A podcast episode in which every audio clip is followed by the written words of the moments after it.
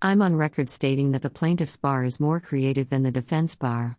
Indeed, sometimes I wonder if me and Ryan/Paul are the only guys dream stuff up on this side of the V. Maybe the plaintiff's bar is more innovative because creating case law is thought to be the province of entrepreneurial one-man shops and not the stuff of prestigious law firms. Who's to say? What I do know is that the plaintiff's bar keeps coming up with little tactics/adjustments to keep their ATDS cases alive. Here's the latest one I noticed. As every TCPA world denizen knows by now, claims for pre-recorded/artificial calls live alongside ATDS claims, so you can assert one or the other or both. But critically, a pre-recorded/artificial voice call triggers the statute regardless of whether an ATDS is used. So now the plaintiff's bar is using allegations of the receipt of pre-recorded calls as a vehicle to hold open the door to ATDS claims. Specifically, they are asking courts to reserve ruling on whether or not an ATDS was separately used to contact the called party once they have pleaded that a pre-recorded voice was used. The case is going to get past the pleading stage anyway the argument goes, so why not just reserve on the issue of ATDS usage pending discovery?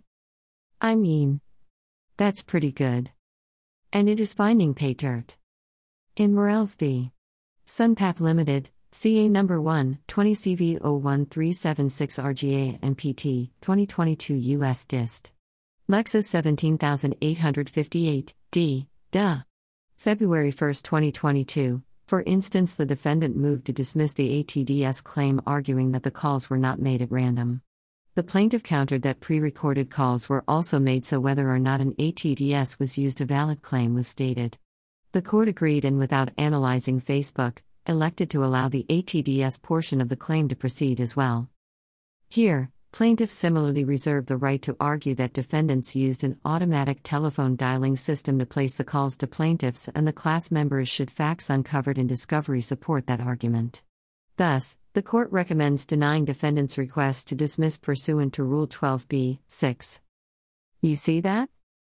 The plaintiff just reserved the right to argue an ATDS was used if discovery bears it out, and the court said okay, sounds fine. So the motion to dismiss was denied. The case proceeds to discovery. And plaintiff is free to pursue both the ATDS and the pre-recorded call claims in discovery, even though the ATDS allegations may have been insufficient. Now, in truth, the plaintiff's bar is winning the Facebook battle at the pleading stage anyway. But the idea that a plaintiff can avoid any review of their ATDS allegations at the pleading stage by merely reserving the issue is somewhat revolutionary.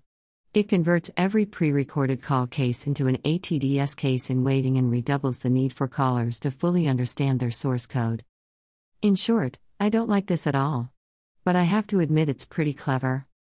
Defendants should keep in mind that a plaintiff does not simply get to reserve issues for later in the case.